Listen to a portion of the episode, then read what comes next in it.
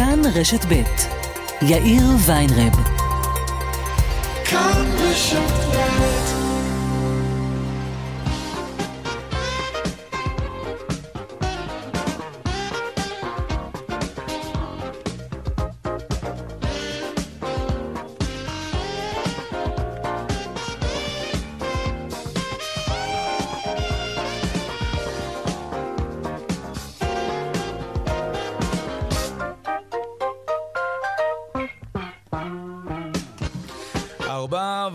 כמעט חמש דקות, כאן צבע הכסף ברשת ב' יום שלישי, שלום רב לכם, העורך עונן פולק, בהפקה קובי זרח, טכנאי השידור שלנו היום הוא אילן אזולאי, הדואל של צבע הכסף הוא כסף כרוכית כאן נקודה אורג נקודה איי אל, אני יאיר ויינרב, מעכשיו עד חמש אנחנו מיד מתחילים.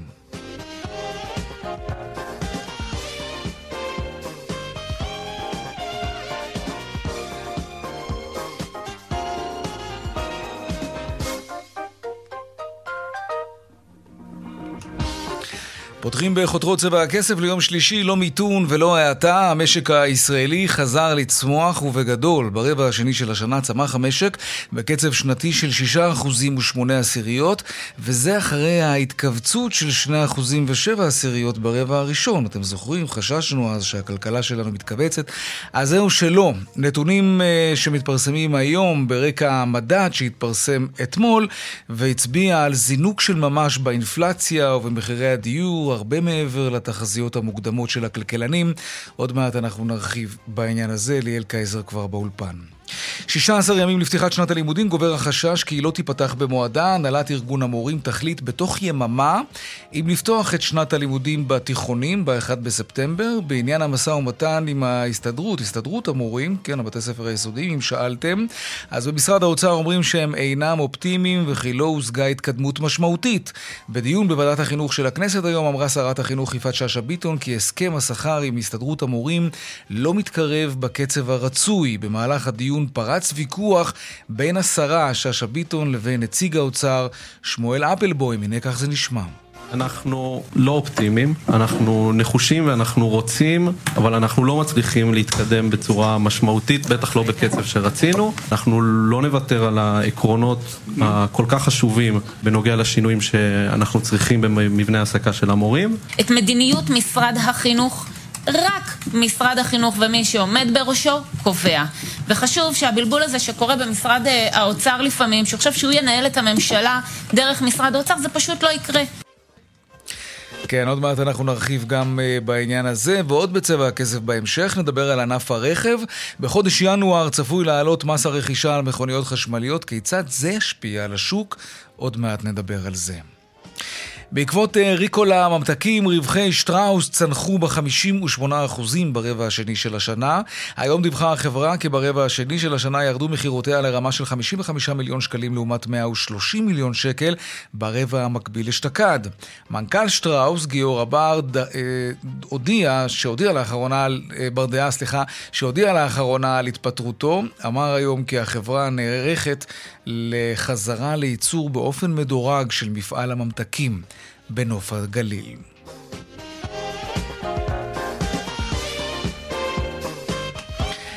וגם איך אתם מעדיפים את החופשה שלכם והיכן אתם מעדיפים אותה. כמעט רבע מהישראלים, עשרים וארבעה אחוז, מציינים שיוון זהו היעד האידיאלי לחופשה משפחתית.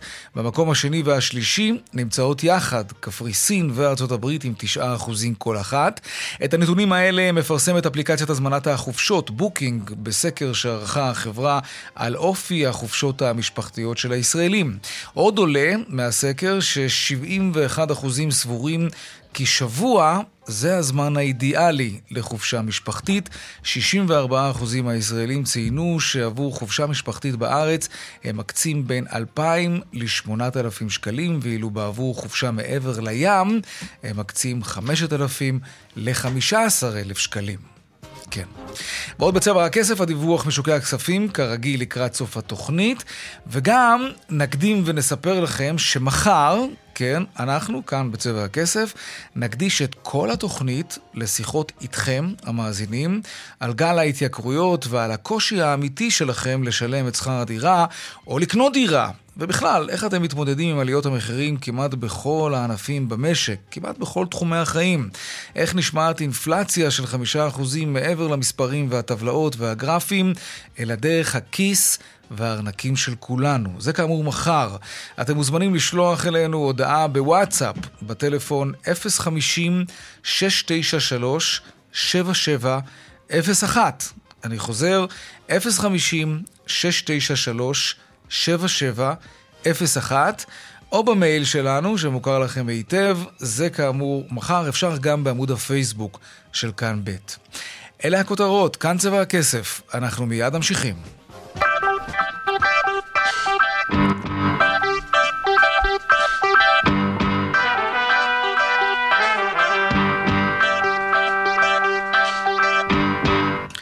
טוב, הצמיחה צומחת שוב, כן, ובתוך כל ההתייקרויות האלה גם קצת חדשות טובות, אם כי קצת מבלבלות, נכון? ליאל קייזר, כתבתנו לענייני כלכלה ומגישת משחקי הכיס בכאן אחת עשרה.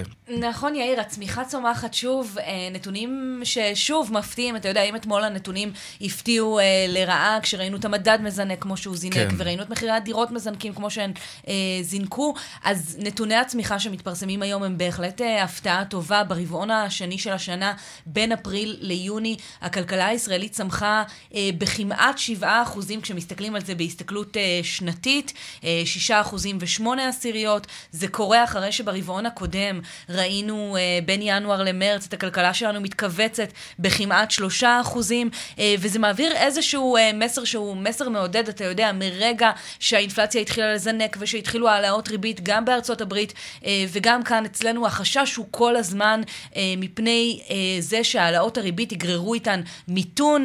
אם ברבעון הקודם של השנה כבר ראינו ירידה מסוימת בייצוא, והתחלנו לחשוש שאולי הכלכלה שלנו לאט לאט מפסיקה לזוז, מתכווצת, כי כן. הייצוא הישראלי הוא חלק דרמטי מכלכלת ישראל, בטח ובטח הייצוא של ההייטק, ואתה יודע, הלקוחות בארצות הברית, הכסף מתחיל להיות יקר יותר, כי הריבית שם עלתה, והריבית במדינות אירופה עלתה, והיה חשש אה, שיש ירידה מהסוג הזה. אנחנו רואים גם את הייצוא גדל אה, ברבעון השני של השנה, גם את הצריכה הפרטית, שזה בעצם שיקלול של מה שכולנו מוציאים. ראינו את הצריכה הפרטית מצטמצמת ברבעון הקודם של השנה, עכשיו היא קפצה כמעט בעשרה אחוזים וחצי. זה אומר אה, שני דברים, אתה יודע, מצד אחד זה אומר שאנחנו ממשיכים לקנות, מצד שני זה כמובן משקלל את העובדה שאנחנו משלמים הרבה הרבה יותר, ולכן גם הצריכה הפרטית שלנו עלתה, כי כן. מה שהיית קונה בפחות, אתה קונה עכשיו ביותר. ביותר, בטח המאזינים אה, והמאזינות גם ידברו על זה איתך מחר אה, בעריכות כאן בתוכנית, אבל בכל מקרה, אם יש איזשהו עיתות אה, שאנחנו יכולים לקבל מהנתונים האלה, מה המשמעות שלהם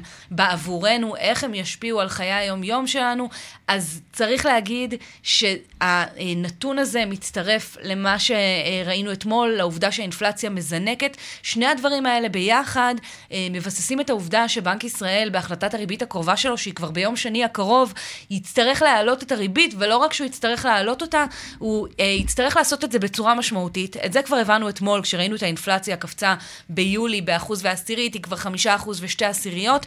העובדה שנתוני הצמיחה הם כל כך חיוביים, גם אומרת שבנק ישראל יוכל להעלות את הריבית בהרבה, ולעשות את זה בלב שקט. הרי החשש תמיד מהעלאת ריבית, שזה יגרום להאטה, שזה יגרום להאטה, שזה יביא למיתון, שזה חס וחלילה יתגלגל לגלי פיטורים והבטלה, וכל מיני סחרורים מהסוג הזה שיוצאים משליטה.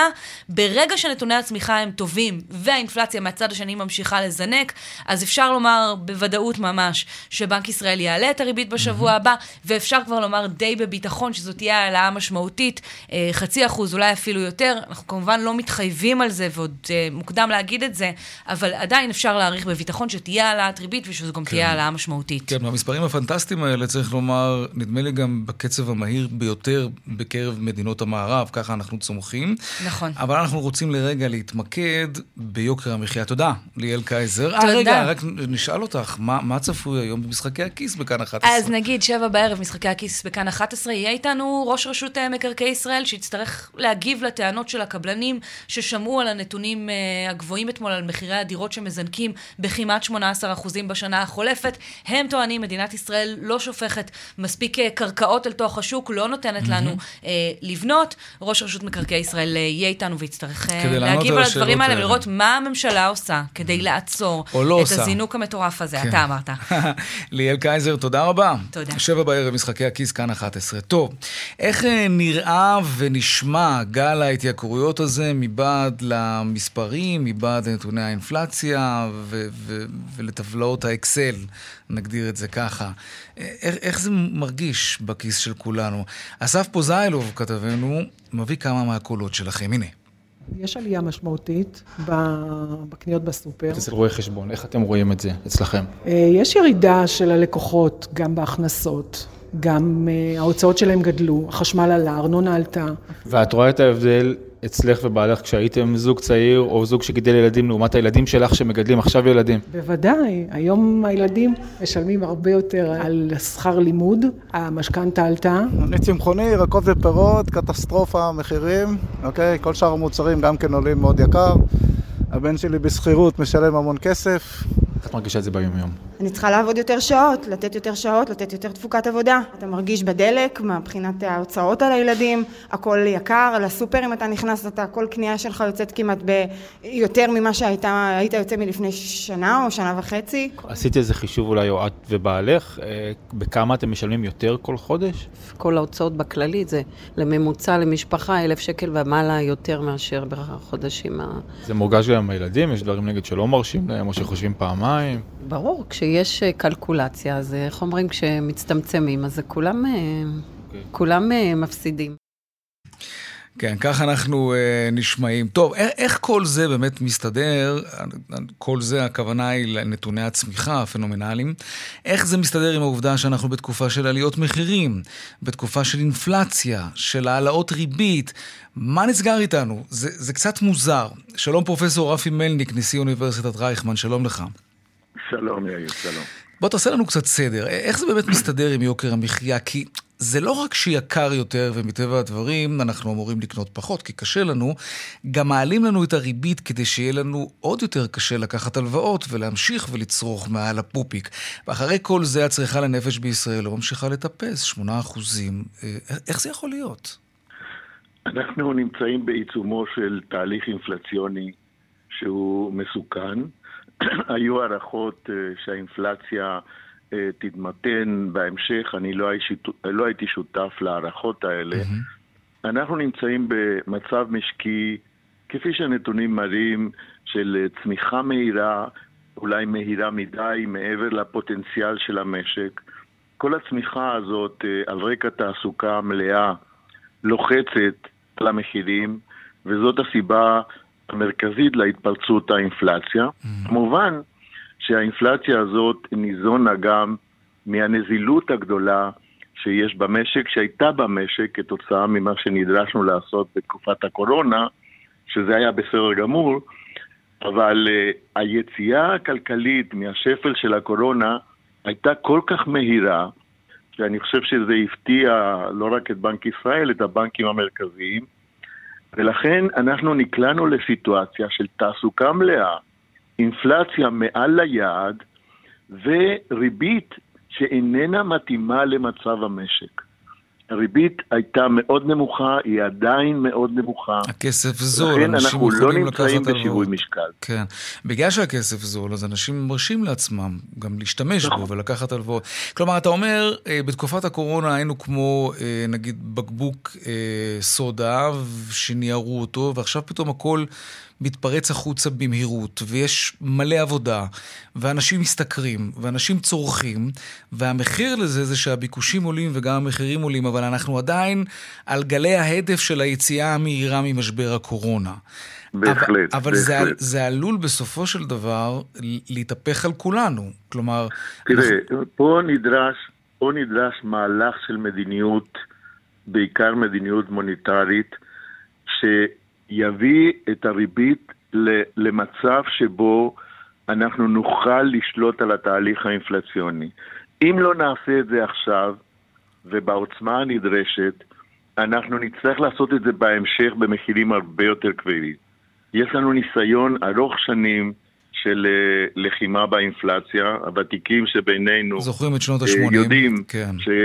שכלכלת ישראל, אולי בניגוד לכלכלות אחרות בעולם, התמחתה בכל מיני תהליכי הצמדה שהם כולם אולי היו רדומים, אבל הם משומנים היטב, וברגע שגלגלי ההצמדות האלה ימשיכו, יתחילו לפעול, וזאת סכנה מאוד גדולה, התהליך יהיה הרבה יותר קשה להסירה, ולכן תעדים היום להתאים את הריבית. אני, אני חושב שבקרוב עוד כמה מדדים כאלה, והסוגיה הגדולה שתהיה במשק זה תוספת יוקר, וברגע שתוספת יוקר הזאת תינתן בהתחלה אולי במגזר הציבורי ואחר כך במקומות אחרים, אנחנו נכנסים לספירלה שאנחנו מכירים אותה מהעבר, ואנחנו חייבים למנוע את זה כמה שיותר מהר. אבל יש גם את הצד השני, למשל התעשיינים אומרים שהעלאות הריבית זה מחזק את השקל, זה מחליש את מטבע החוץ, הם מקבלים פחות שקלים בעבור הדולרים שהם מקבלים מעבר לים, הם לא יכולים לשלם משכורות, אולי הם יצטרכו לפטר אנשים, כלומר השמיכה קצרה בכל מקרה. איך, איך עושים את זה מאוזן? קצרה, אבל המחלה שצריך לטפל בה כרגע זה האינפלציה.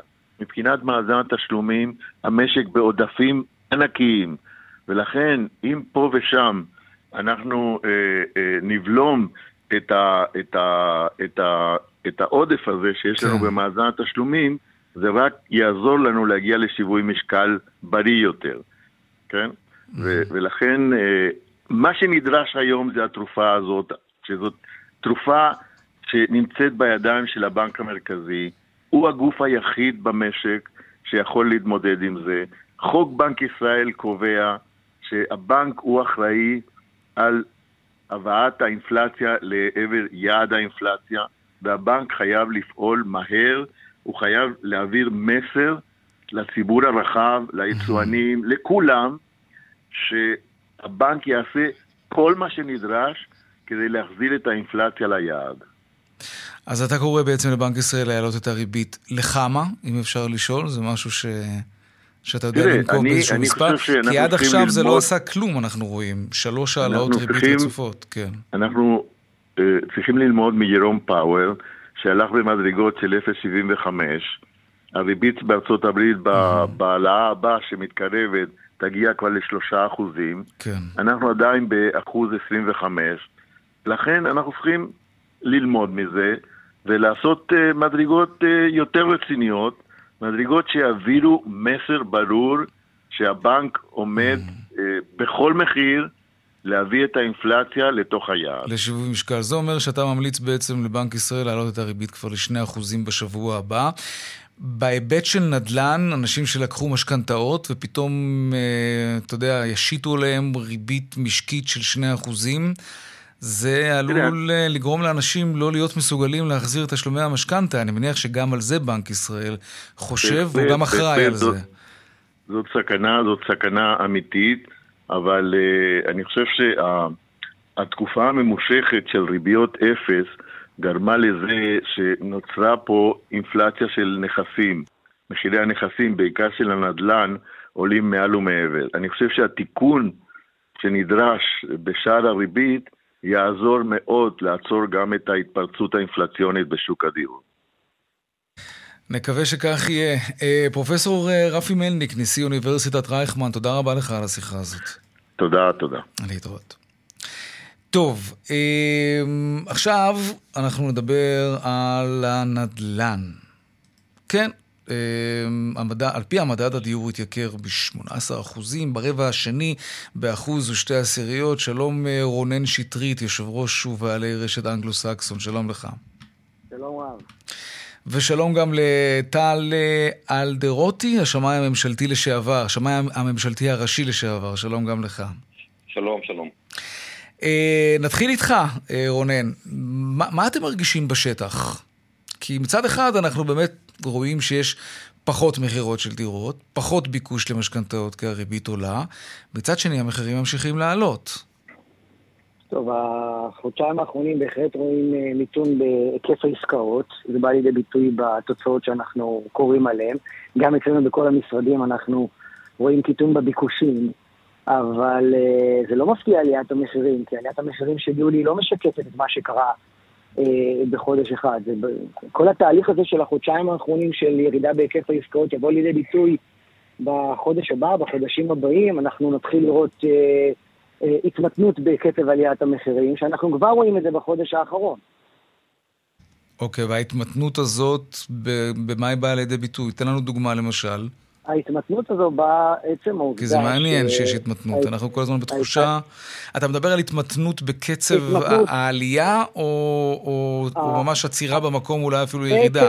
עצם העובדה שכמות הביקושים ירדה משמעותית לעומת חודשים קודמים, זה יביא לידי ביטוי, יבוא לידי ביטוי בצורה זו שהמחירים לא יעלו בקצב שהם עלו, הם יתמתנו. אנחנו רואים את זה דרך המוכרים. אם קודם אצלנו ברשת ראינו שהיה קושי בגיוס בילדיות והכמות דירות בבילדיות שלנו קטנה, בחודש וחצי האחרונים אנחנו רואים המון פניות של מוכרים שפונים אלינו, שהם מתקשים יותר למכור את הדירות שלהם אה, לבד, mm-hmm. והם מזהים קושי, וזה המדד שלנו לראות שיש מגמה. שיש איזושהי בלימה, אוקיי. רגע, אז טל אלדרוטי, השמאי הממשלתי הראשי לשעבר, זה העבודה של הריבית. תראה, זה גם עבודה של הריבית. אני רוצה להזכיר לנו שהשנתיים האחרונות היו פה סוג של רכבת הרים בישראל. הייתה פה תרללת שאף אחד לא ידע להסביר אותה, וכולם רצו, כמו הבעלה לזהב בשנות במאה הקודמת בארצות הברית, רצו הבעלה לדירה, ולמעשה, בלית ברירה, כל זוג צעיר הפך מרוכש דירה למשקיע נדל"ן. כל אחד כבר עשה את החישובים, אני קנה, המחירים יעלו, אני אקח הלוואה, גם הבנקים תרמו את אותם לעניין הזה, שהם כולם חשבו שהנה, הגענו לעולם שבו הכל טוב, הכל יעלה. ורואים שפתאום זה משתנה טיפה, הריבית שחקה מרכזי מאוד, עלתה בחדות בחודשים האחרונים. לא ממש, אבל היא צפויה לעלות בחדות. היא צפויה לעלות עוד יותר בשבוע הקרוב, שהשוק מדבר על ציפיות אינפלציה שבין חצי לאחוז. אתה מבין מה זה אחוז בהחזר המשכנתא? כן. תן לנו באמת דוגמה, מה זה אחוז בהחזר המשכנתא, במה זה יכול לעבור לידי ביטוי? אין לי פה כרגע מתמטיקה של ה... אבל מי שלקח הלוואה ברבית שם, נגיד, של ארבעה אחוז, ועולה לו בעוד אחוז, אתה מבין שזה עולה לו בעוד עשרים וחמישה אחוז, רק הריבית על ההחזרים, פחות או יותר. זה עלייה משמעותית. זה ישפיע גם על הקבלנים, גם על הקבלנים זה ישפיע. גם להן יהיה יותר קשה לקבל אשראי, גם האשראי שכבר הן יושבים, עם כל חישובי הרווחיות שלהם, האופטימיים לפני שנה, גם הם טיפה הצטמצמו, וזה יגרום גם שם להשפעות. רונן? תקשיב, אני מסכים איתו לחלוטין, הריבית יש לה פקטור מאוד חשוב כאן, ואין לי ספק שלאור התוצאות של מדד המחירים של יולי, שהוא עלה בחדות, ציפינו שתהיה עלייה, אבל לא עלייה כזו דרמטית נכון. בעשור האחרון, נכון. והעלייה הזאת שחייבת, נגיד בנק ישראל התכוון להעלות את הריבית, אבל העלייה הזאת תגרום לו כרגע לזוז קצת בכיסא שלו, ולהעלות את הריבית בצורה יותר משמעותית ממה שהוא חשב. העליית הריבית גרמה לכך שמה לעשות, המשכנתאות, כל רוכשי הדירות, הם אלה שהולכים להיפגע מזה, אבל אני לא אקרא לזה חטא על פשע, אבל בנק ישראל לפני כפחות משנה, בשינוי שהוא עשה במשקל של ריבית הפריים, הייתה איזושהי אופוריה שהריבית במדינת ישראל ובעולם היא אפסית, אז הייתה אופוריה, בנק ישראל אמר אני לא רוצה שלקוחות ייפגעו ויקחו בריביות קבועות, בריבית קבועה, בואו ייקחו בריבית פריים, לא לקח בחשבון שהריבית הולכת להשתנות, ועצם העובדה שריבית הפריים משתנה על ידי גנננו, זה הולך לעשות נזקים מאוד גדולים לכל אלה שלקחו, במשכנתה בריביות פריים ולקחו אותו בשש משקל. אני רוצה לקחת טיפה את הדיון קדימה. אם אתה אומר שבעלי נכסים אומרים שהם מתקשים למכור במחירים שהם נקבו בהם עד לא מזמן, אז אני מניח שהרבה מאוד בעלי דירות שחשבו למכור את הדירה אולי ימשיכו לעשות את מה שמסו עד עכשיו, וזה להזכיר את הנכסים האלה. כלומר, אז אנחנו נראה כאן אולי גם איזושהי השפעה על מחירי הסחירות, שגם הם טיפסו לאחרונה? לא, אנחנו מדברים על אלה שמנסים למכור, זה לא אותם אנשים, זה לא משקיעי דירות. אם אנחנו מדברים על משקיעי דירות, אנחנו רואים מגמה שהיא גם לא טובה לשוק הסחירות. בחודשים האחרונים אנחנו רואים... שהם נפטרים מהדירות. יפה, יותר משקיעים מוכרים מאשר קונים, כתוצאה מזה שבנובמבר העלו את מס הרכישה לשמונה אחוזים. אז זה גם תופעה שגורמת נזק לשוק הנדל"ן, כי יש עוד פחות היצע. אלה שהמוכרים שהם מתקלים בקשיים כרגע לקבל את המחיר שהם רוצים, זה פחות בעלי נכסים להשקעה. זה יותר אותם אנשים שרוצים לשדרג את עצמם, לעבור מדירת ארבעה לחמישה, לעבור לקנות בית יותר גדול, לשדרג את איכות החיים. אלה אותם אנשים שכרגע רוצים לקלקל את זה יותר משפיע עליהם, ברור. טל, כן, רגע, טל, בוא נדבר רגע על הסחירות, אם תוכל להתייחס לעניין של רמות הסחירות. בואו לא נשכח שכל עולם השווי בנדל"ן הוא כפוף, הוא קשור לפסיכולוגיה, ואנשים הולכים אחרי טרנדים. אם עכשיו שומעים אותנו, ומישהו שמפמפם שיהיה למחירי הדירות יורדים, ועולים, יש כל מיני כוחות בשוק שרוצים לקבע תודעה שיהיה למחירים ירדו ויהיה למחירים יעלו. זה גם משפיע. אני לא חושב שמחירי הנדל"ן ירדו, אני אומר שהם הולכים להתמתן. אני לא רואה ירידה בקצב ירידת המחירים, בטח לאור הביקושים המאוד גדולים שיש לנו במשק. עכשיו, בעולם הסחירות, כמובן שנוצר פער לא מידתי בין שווי מחירי המחירה של הדירות לבין דמי הסחירות, ושמענו לא מעט סיפורים שזה התפוצץ בחודשיים האחרונים, שפתאום מזכירי הדירות הנחמדים העלו רק ב-עשרה עד חמישה עשר אחוז, והפחות תקעו מחיר. אוקיי? עכשיו, זה עדיין, אין פה, אין פה עדיין תמהיל נכון בין שוק סחירות לשוק מגורים, ואני חושב שבעקבות כך מחירי הסחירות עוד יעלו. מתי הם יעטרו? הם יעטרו כאשר הרעיון של הסחירות המוסדית, ארוכת הטווח, תתקבע ותתגבש ותהפוך להיות משהו הרבה יותר שהוא נחת הכלל. שהוא יותר משפיע על שוק הסחירות הארצי.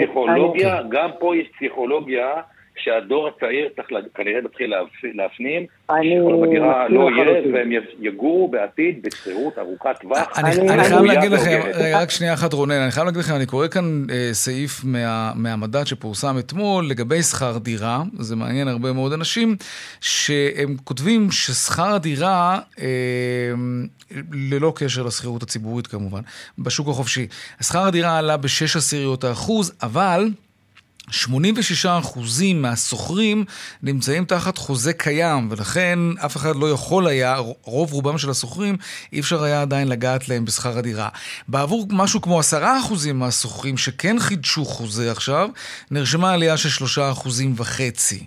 זאת אומרת, זה, זה, זה עלייה משמעותית כמובן, אבל זה לא התחושה שקיבלנו בתקופה האחרונה, שהכל טס למעלה, במהירות הרבה. צריך לבדוק איך הנתונים האלה נמדדים. אני חושב שהנתונים האלה נמדדים בצורה לא נכונה. אני אומר את זה בצורה חד משמעית. אני אומר את זה בצורה חד משמעית. בחודשים האחרונים, תבין, תבין, בעלי הדירות שהמשכירים נקרא לזה ככה, היו באופוריה בשנים האחרונות, המחירים עלו, הסביבת ריבית הייתה נמוכה, לא הייתה אינפלציה, לא הרגישו את זה באופן ריאלי. בחודשים האחרונים שהריבית עלתה ויש אינפלציה, הם מרגישים את זה בצורה מאוד משמעותית, כי זה פוגע להם בכיס. הם נפגעים מזה דרך זה שהמשכנתא שלהם עלתה, דרך יוקר המחיה, כן. והם רואים, והם רואים שהתשואה שלהם נפגעה בצורה משמעותית. אז הם מגלגלים את זה לסוחרים שלהם. לא, לא, ולכן, ולכן, ולכן, אין, ולכן אין, אין כל כך מה לבוא לבעלי הדירות בטענות, כי באמת בתקופה ארוכה הם לא העלו את הדירות שלהם, ובחצי שנה האחרונה הם רואים את הפערים שהם נוצרו. התשואה שלהם נשחקה, יוקר המחיה, הריבית שהפתינה להם דרך ההחזר של המשכנתא את ההכנסה. ולכן הם העלו בצורה משמעותית, הרבה יותר משמעותית משלושה אחוזים. אני ממשיך לקרוא כאן, אני רואה שארבעה אחוזים מהסוחרים, רק ארבעה אחוזים מהסוחרים העלו להם בשבעה אחוזים, שזה גם לא... יאיר, יאיר, תקשיב רגע, זה לא הגיוני. הלמ"ס, עם כל הכבוד, הוא צופה בגאון פני העבר, אוקיי? אבל בואו נעשה רגע חשבון פשוט. כולנו מכירים חוזה שכירות סטנדרטיים לשנה של דירות, במקרים יש גם אופציה להארכה לשנה נוספת, שנתיים, אין כמעט הסכמי שכירות בדירות מגורים שמעבר לשנתיים. אז בוא נגיד שבשנתיים מאה אחוז מהחוזים מתחלפים, כל חצי שנה רבע מהחוזים מתחלפים, אם אתה מבין אותי. זאת אומרת, בחצי שנה עכשיו אנחנו מדברים עליה, רבע מהחוזים נפתחו לחידושים. אוקיי, אז אנחנו נראה את ההשפעה רק בהמשך כמובן. חברים, תם זמננו. הסוחרים מעלים את המחירים, כי הם יכולים, לא כי שום דבר אחר קורה להם. הם רואים מסביב שהמחירים עולים, עולים. טל אלדרוטי, השמאי הממשלתי הראשי לשעבר, ורונן שטרית, יושב ראש ובעלים של רשת אנגלו סאקסון. תודה רבה לשניכם. תודה רבה. טוב, נעשה קצת דיווחי תנועה, למה לא? כן. באיילון צפון העמוס ממחלף חולון וקיבוץ גלויות עד גלילות, ודרומה מרוקח עד לגוארדיה, בדרך החוף צפון העמוס מגש עד נתניה, ובהמשך מחבצלת עד אולגה דרום. בדרך שש לכיוון צפון יש עומס מנשרים עד בן שמן ומקסם עד אייל ומאירון עד אין תות. עדכוני תנועה נוספים בכאן מוקד התנועה כוכבי תשע חמש חמש אפס, זה הטלמסר שלנו, אבל לא רק שם, גם באתר של כאן וביישומון של כאן. הפסקת פרסומות, ומיד אנחנו חוזרים עם עוד צבע הכסף, נתעדכן לגבי ה-אחד בספטמבר, וגם גם לגבי העלייה במחירי המכוניות. כן, נדבר גם על זה. מיד חוזרים. כן, אנחנו שוב רוצים להזכיר לכם שמחר אנחנו נהיה בתוכנית מיוחדת על יוקר המחיה, יחד איתכם המאזינים. בתוכנית אנחנו נשוחח איתכם איך יוקר המחיה משפיע על היומיום שלכם. אם אתם מתקשים לגמור את החודש, אם השכר שלכם נשחק והמחירים עולים והדירות מתייקרות ובעל הבית העלה את שכר הדירה, דברו איתנו, ספרו לנו איך אתם חווים את גל ההתייקרויות. משדר מיוחד שלנו מחר החל מארבע אחר הצהריים, אתם מוזמנים לשלוח לנו הודעות בוואטסאפ כבר עכשיו לטלפון אפס חמישים שש תשע שלוש שבע שבע אפס אחת, אני חוזר אפס חמישים שש תשע שלוש שבע שבע אפס אחת, או, או כרגיל במייל שלנו כסף כרוכית כאן נקודה או אר ג'י נקודה איי אל, אפשר גם בעמוד הפייסבוק של כאן בית. לא להתקשר למספר הטלפון, פשוט לשלוח וואטסאפ, זאת התקשורת הכי טובה איתנו. כאמור מחר צבע הכסף, אתכם המאזינים אחרי חדשות השעה ארבע. טוב, עכשיו ננסה להבין מה קורה ב-אחד בספטמבר. שישה עשר ימים לפתיחת שנת הלימודים, גובר החשש שהיא לא תיפתח במועד. הנהלת ארגון המורים תחליט ממש בקרוב, בשעות הקרובות, אם להצטרף ליפה בן דוד ולא לפתוח את השנה. ובתוך כל זה, ועדת החינוך של הכנסת דנה היום בהיערכות לפתיחת השנה, ובמסגרת הדיון היה עימות של ממש בין שרת החינוך לנציג משרד האוצר. איתי שיקמן, כתבנו לענייני חינוך, שלום. כן, שלום יאיר. טוב, אתם השמעתם קודם לכן, אני משאיר את העימות, או לפחות סוף הדברים של שאשא ביטון שתוקפת את משרד האוצר, תוקפת, אפשר לומר די ישירות את הנציג של האוצר בדיון בוועדת החינוך, וצריך לומר, מדובר בסוף בפקיד, ברפרנט לנושא חינוך של הממונה על השכר באוצר, היא תוקפת את שמואל אפלבוימס, הנציג שקובי בר נתן בדיון, והיא בעצמה יוצאת גם נגד משרד האוצר, אבל היא גם מציגה שם את תמונת המצב כהווייתה מבחינת אה, הסכם השכר המתגבש בין הסתדרות המורים למשרד האוצר, ובעצם אומרת ההסכם הזה תקוע, בואו נשמע קטע מהדברים. הנה. אנחנו חווים מחסור אה, אמיתי של כוח אדם, עם המצוקות שאנחנו נצטרך להתמודד איתם גם בשנה הקרובה וגם בשנים הקרובות אה, בכלל, וכאן אנחנו עושים מספר צעדים. האחד כמובן זה הנושא של הסכם השכר, שנמצא אה, בתהליך, לא מתקדם בקצב שאני חשבתי, אני הייתי בטוחה שכשאנחנו נשב כאן היום כבר הוא יהיה חתום וסגור, ולצערי הרב זה לא כך.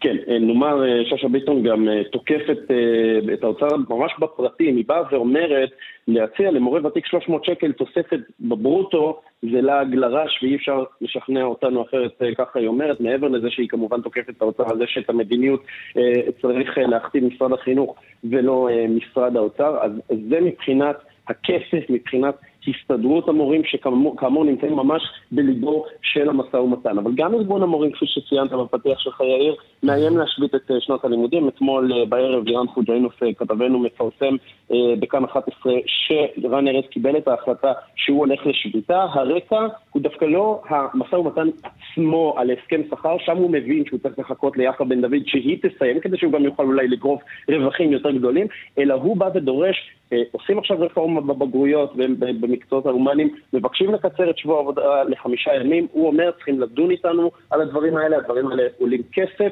והוא אומר שמשרד האוצר פשוט מתעלם ממנו. אז הוא אתמול לפחות מדווח מירן, אומר שהוא קיבל את ההחלטה, בכל מקרה היום הנהגת ארגון המורים התכנסה כדי לדון בזה, וקיבלה החלטה שלא להחליט בשלב הזה, אלא להמשיך לעקוב עם אצבע על הדופק, אנחנו נצטרך לראות בימים הקרובים לאן תנשב הרוח ומה יחליטו בארגון המורים, אבל סכנה גם מבחינת הסתדרות המורים, גם ארגון המורים יש סיכוי שגם ביסודי וגם חטיבות ותיכונים לא יפתחו, לא תיפתח שנת הלימודים. נקווה ש... ש... שיפתח בכל זאת. איתי שיקמן, אה, תודה רבה, כתבנו לענייני חינוך, תודה רבה. תודה. טוב, עכשיו נדבר על רכב. מחירי הרכב עולים, הם עלו בשבוע שעבר, הם צפויים לעלות שוב. שלום בועז קורפל, עולם הרכב, ספורט חמש, מה העניינים? מה קורה חביבי, לונג טיים. אני אגיד לך, יקר, יקר פה. ועכשיו גם הרכב, נו באמת. יקר. כן, תשמע, יקר לחיות, בכלל זה יקר. אתה יודע, איפה זול, איפה אתה מחפש משהו זול ומוצא? לא פה, וגם לא בחול עכשיו, כי נוסף על כל צרותינו, לא רק שכאן יש אינפלציה, אלא גם במדינות שהמכוניות נגיעות מהן, גם שם יש אינפלציה. אם אתה רוצה אירופה, במיוחד גרמניה, אם אתה רוצה ארצות הברית, אז אין פה כל כך עם מה לעבוד במילים של חברים שלי, ויותר מזה שאין פה עם מה לעבוד, שהרמטבע גם כן משתנה ישתנה עוד פעם, וגם זה משחק פה בכל תפקיד חשוב בכל הסיפור הזה. תגיד, איך זה קרה שבאותו שבוע כמה וכמה יבואניות של רכב מעלות מחירים בבת אחת? מה, זה לא אמור לקרות. האם יש בשאלתך רמיזה לתאום? יכול להיות, אם זה מה שהבנת. זה נראה, נראה מוזר, אני יודע. לא, לא, לא הבנתי, זה אני שואל, כאילו. תסביר. לא, תשמע, זאת האשמה חמורה, פלילית, אז אנחנו צריכים להיזהר. בדיוק, אז אנחנו לא נגיד את המילה הזו שמתחילה בקוף, אתה יודע, ותאומים וכאלה. אבל כאילו, מה מימור? אני לא חושב שזה המצב, אבל אני חושב כן, שכשהן רואות, תראה, מדובר פה גם בפלחי שוק מסוימים, ותלוי על מה אנחנו מדברים, ובאיזה מדינות המכוניות האלה מיוצרות. כי צריך לזכור, לא כל המכוניות שמגיעות לכאן, מגיעות מאותו מקום. יש מהמזרח הרחוק, קרי קוריאה ויפן, סין, יש מאירופה, וגם שם באירופה יש עניינים כאלה ואחרים בין מדינות. אם אתה לוקח מדינות שמיוצרות, זה מכוניות שמיוצרות בהונגריה, כמו סוזוקי, והמחיר שם פחות או יותר יציב, או עלייה של אלפים בודדים, אם אתה לוקח דאצ'יה, שזה ברומניה וכן הלאה, או שאתה לוקח מכוניות שמיוצרות בגרמניה, כמו שהזכרתי קודם את האינפלציה. זה באמת ברמת הדגם הספציפי, או רמת דגמים ספציפיים, ושם אתה רואה את העליות. יש כאלה שסופקים, יש כאלה שהסכמי סחר עדיין עוזרים, יש כאלה שהדולר שהוא מתרסק, אז איכשהו שומר וממתן את העלות, את העלייה הזאת. הדולר, האירו, איך זה באמת לא השפיע? כלומר, למה זה לא קיזז את העלאות המחירים? ברמה השקלית. ב- בימים טובים שדיברנו בהם, אז באמת למטבע היה, היה משחק הרבה יותר חזק, ולא רק זה, יבוא, יבואניות הרכב לישראל מגדרות לעצמן מטבע זר בשערים בכמויות מטורפות, ברמות של uh, עשרות אם לא מאות מיליונים לפעמים, uh, כדי לקבע עבורם את המטבע, ואיתו לעשות את העסקה, כדי לא להיות מושפעים מעליות או ירידות. בתקופה כזאת זה לא ממש עוזר, כי בחול יש עלייה מטורפת של מחירים מעבר לאינפלציה בחומרי הגלם עצמם. כך שגם אם יבואן היום רוצה לשאול את הספק שלו כמה תעלה לי המכונית בשנה הבאה להערכתך, הוא שואל את היצרן שלו, היצרן אומר לו אני לא יודע, אני באמת לא יודע, אבל הוא יודע להגיד לו דבר אחד, היא תעלה יותר. היא תעלה יותר כי גם עצומות בחול עולות כשם שהן עולות כאן. אוקיי, טוב, בוא נדבר על מה צפוי בתחילת השנה הבאה, בכל מה שקשור למיסוי מכוניות חשמליות והיברידיות, ואיך כל זה קשור אולי גם למה שאנחנו חווים עכשיו, שזה עליות המחירים, אם בכלל קשור. תראה, יש כאן משהו, יש כאן משהו שאני לא חושב שבשום בית ספר לכלכלה אפשר להבין אותו או ללמוד אותו או לפצח אותו. בעודנו מדברים על התייקרויות וכן הלאה וכן הלאה, עד עכשיו מתחילת השנה עלו בערך מאתיים אלף מכוניות על כבישי ישראל, עם כל מצוקת צוק העיתים, מה שנקרא, עדיין מאתיים אלף מכוניות, או כ-מאתיים אלף מכוניות, ויש כאלה שמאמינים שהשנה הזאת תסתיים על מאתיים חמישים, מאתיים שישים, מאתיים שבעים, שזה לא רחוק מהנתונים שהכרנו. שני יבואנים בדרך ארצה, שני יבואני רכב, שני מותגי רכב בדרך ארצה, מסין, עם כמות לא קטנה של מכוניות, בטח בהתחלה, אני מדבר איתך על בי וואי די הסינית שתושק פה בחודש הבא, ותפתח כבר עד דצמבר ארבעה אולמות. בי וואי די זה היצרן המכוניות הסיני הגדול ביותר בעולם, שאפילו עוקף את טסלה במחירות שלו. חשמליות? זו מכונית חשמלית? חשמליות, חשמליות, נכון. עוד מותג סיני שעומד להיכנס נקרא צ'רי, גם הוא חברה סינית גדולה מאוד מאוד מאוד. נדמה לי שעידן עופר היה שם בתוך הסיפור הזה בעבר, בצ'רי. אולי אפילו עד היום מושקע שם, mm-hmm. אה, לא, לא מעט, וגם הם הולכים להיות מיובאים על ידי קרסו לישראל, וגם הם הולכים פה להביא גם יכול להיות בנזין וגם חשמליות. Mm-hmm. כשאנחנו מזכירים את זה, שני מותגי פרימיום עומדים להיפתח בישראל שאינם סינים, או אחד מהם בטוח לא סיני, האחד זה פולסטאר, שזה גרסת הפרימיום של וולבו עם מכוניות חשמליות, והשני זה לינק אנד קו, שזה החברה הסינית ששולטת בוולבו, ויש לה מותג פרימיום משל עצמה. כל זה עוד השנה, יאיר, עוד השנה. וזה קורה כשכבר פחות משתלם לרכוש מכונית חשמלית, כלומר כבר אין את הטבת המיסוי, היא צפויה להתבטל נדמה לי בסוף השנה. לא, לא, היא לא תתבטל, היא לא תתבטל. ההבדל, הטבת המיסוי נכון לרגעים אלה עד שלושים ואחד בדצמבר אומרת ששיעור המס יהיה עשרה אחוז, אבל עד ל-שבעים אלף שקלים הראשונים. עכשיו אנחנו יודעים שהמכונית לא על ה-שבעים אלף, היא אולי לפחות כפול, ואולי אפילו פי שלושה וארבעה. אבל שבעים אלף השקלים הראשונים ייהנו ממס של עד עשרה אחוז. מה שישתנה בשנה הבאה זה שההטבה הזאת תוכפל, אותה אנחנו תחתך, ובמקום עשרה אחוז עד שבעים אלף שקל זה יהיה עשרים אחוז מס ועד שישים אלף שקל, כלומר היא תחטוף לשני הכיוונים. Mm. אז זה אומר שהמכונית עצמה תתייקר בין עשר ל-חמש עשרה או אפילו עשרים וחמישה אלף שקלים, אם אנחנו מדברים על היקרות שבהם. וזה בלי קשר להתייקרויות, להסברים ולסיבות להתייקרויות שמנית כבר קודם. כן, אבל זה, דרך אגב, זה מאורגן בחוקים שקבע עוד ישראל כץ בשבתו כשר אוצר לפני, ב-אלפיים תשע עשרה. כי אז צפו ששוק הרכב בישראל ב-עשרים עשרים ושלוש יהיה בו, תהיה בו כמות גדולה מאוד של מכוניות חשמליות, ואז צריך לאזן במיסים בין אלה לבין אלה, ועד אלפיים עשרים ושתיים לתת עידוד. אם הייתה כאן ממשלה מספיק יציבה, אני מניח שהיו מבטלים את זה, או לפחות דוחים את זה בשנה-שנתיים, כי המציאות הביאה לנו קורונה ומלחמה באוקראינה, כך שאין פה חשמליות כמו שחשבו שיהיו חשמליות בכמויות האלה. בכבישים נעות כאן בקושי שלושים אלף מתוך שלוש וחצי מיליון מכוניות, רק שלושים אלף חשמליות, למרות שאתה מסתכל ימינה ושמאלה, אתה אומר בוא נה, כולם על חשמלי פה, אבל לא, זה רק שלושים אלף. ולכן אין מה לרוץ עם התקנה הזאת, אבל אני גם לא רואה מי שיעצור אותה, כי גם אם תיבחר ממשלה, אם מישהו יגיד יעלה בידי בנובמבר, לא בטוח שיספיק עד ה-שלושים ואחד בדצמבר לתקן את התקנה הזאת ולדחות את הסיפור הזה. אני לא בטוח. טוב, נחיה, נתגלגל ונראה. ונקנה מכוניות חדשות, מלא. נחיה, נתגלגל ונראה ונקנה מלא מכוניות. ראינו את המדד, כן. הישראלים לא מוותרים על הצריכה הפרטית, כנראה גם לא. לא, לא, ואפילו חשבתי שעליית החשמל שנכנסה פה ואחר כך התמתנה, שגם זה טיפה יעצור את העניין, כולם דוהרים לאולמות וקונים וחוטפים מכל הבא ליד. בועז קורפל, עולם הרכב ספורט חמש, תענו כמו תמיד, תודה. בכיף חביבי, תמיד. דיווחי תנועה, כן. בדרך שבעים ושבע מזרח העמוס ממחלף הושעיה עד מחלף גולני, בדרך אשדוד אשקלון יש עומס ממחלף אשדוד עד מחלף עד הלום, ובדרך שישים ושש דרומה יש עומס ממשמר העמק עד צומת מגידו.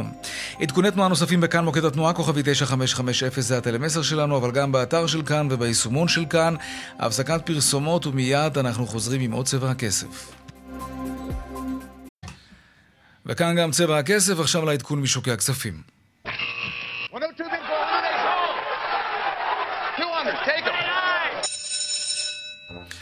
אייל ראובן, מנכ"ל טאואר מבית מגדל שוקי און, שלום, ערב טוב. חצריים טובים, יאיר, מה שלומכם? בסדר גמור, מה נתחיל עם השווקים או דווקא עם המדד? ואז נקשור, נקשור את זה ביחד לשווקים, מה אתה אומר? הכ- הכל, הכל כמו שאתה אומר, הכל לגמרי קשור ביחד, כן. הדבר משפיע על דבר, אז אתמול קיבלנו אה, אה, אינדיקציית אינפלציה, מדד אה, גבוה בהרבה מהמצופה של אחוז, שמעיד על קצב אינפלציה של מעל חמישה אחוז בשנה, זה קצב אינפלציה מעל יעדי בנק ישראל, זה הנתון הפחות טוב, האינפלציה מגיעה גם לישראל, אבל היום בבוקר במהלך המסחר קיבלנו נתון מאוד חיובי על המשק הישראלי, שצמח ברבעון השני, בניגוד לכל העולם, צמח באחוז בשבע עשיריות, בקצב של מעל שישה אחוז בשנה.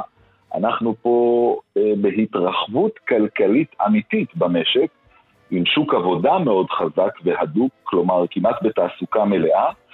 האינפלציה אנחנו רואים שהיא עולה, וכנראה זה יוביל את בנק ישראל להמשיך ולהעלות את הריבית במשק, אולי אפילו להגביר את קצב העלאות הריבית, וסביר שביום שני הקרוב, החלטת הריבית של בנק ישראל, אולי אפילו נראה אפס נקודה שבעים וחמש עלייה, יש כלכלנים שמדברים על אולי אחוז, בקיצור, זה כבר לא יהיה חצי אחוז, בנק ישראל יעלה את קצב העלאות הריבית, וזה כמובן משפיע על השווקים ועל המסחר. Mm-hmm. אז הדבר הראשון שזה משפיע זה יחס דולר שקל. אם בתחילת היום הדולר התחזק מול השקל, אחרי נתון הצמיחה הגבוה, הדולר יורד מול השקל כרגע, בשתי עשיריות האחוז ל-שתיים נקודה עשרים ושש, כך גם האירו בארבע עשיריות ל-שלוש נקודה שלושים ואחת.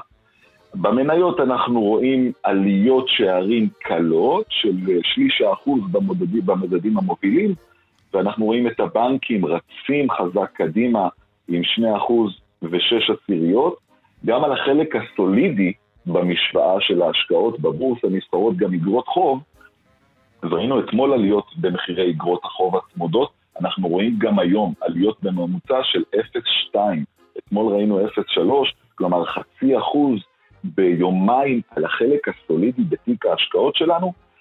אגרות החוב הללו נותנות בעצם הצמדה, הגנה, אג"ח הטלבונד הצמודים, אגרות החוב הממש... הקונצרניות הן צמודות למדד. ברגע שיש מדד גבוה, בעצם מי שמשקיע באגרות החוב יקבל גם את ההצמדה בנוסף לקופון הריבית. כן. לכן רצים וקונים אותם יותר, ואנחנו רואים את המחירים עולים. אז אגרות החוב עולות היום, המניות אצלנו קצת עולות היום, הם מסתכלים במבט ככה קל לעולם, אז אירופה עולה קלות, הדקס עולה בשתי עשיריות האחוז, האירוסטוק חמישים בעשירית האחוז, ואם אנחנו מסתכלים על ארצות הברית, שהיא בסוף הסמן הימני, מה המגמה, לאן הולכים, אז כרגע פותחת בירידות שערים קלות, הנאסד"ק יורד בכחצי אחוז, וה-אס אנד פי בשתי עשיריות האחוז. נתוני כלכלת מדינת ישראל בצד החיובי, mm-hmm. אנחנו בעולם ממשיכים להיות בסביבה אינפלציונית, צריך לראות לאן זה הולך, אבל כן. כרגע אנחנו בתיקון בשווקים, כלפי מעלה, מגמה חיובית בסך הכל. תודה רבה, אייל ראובן, מנכ"ל טאוור מבית מגדל שוקי און, תודה, ערב טוב. ערב טוב, יאיר.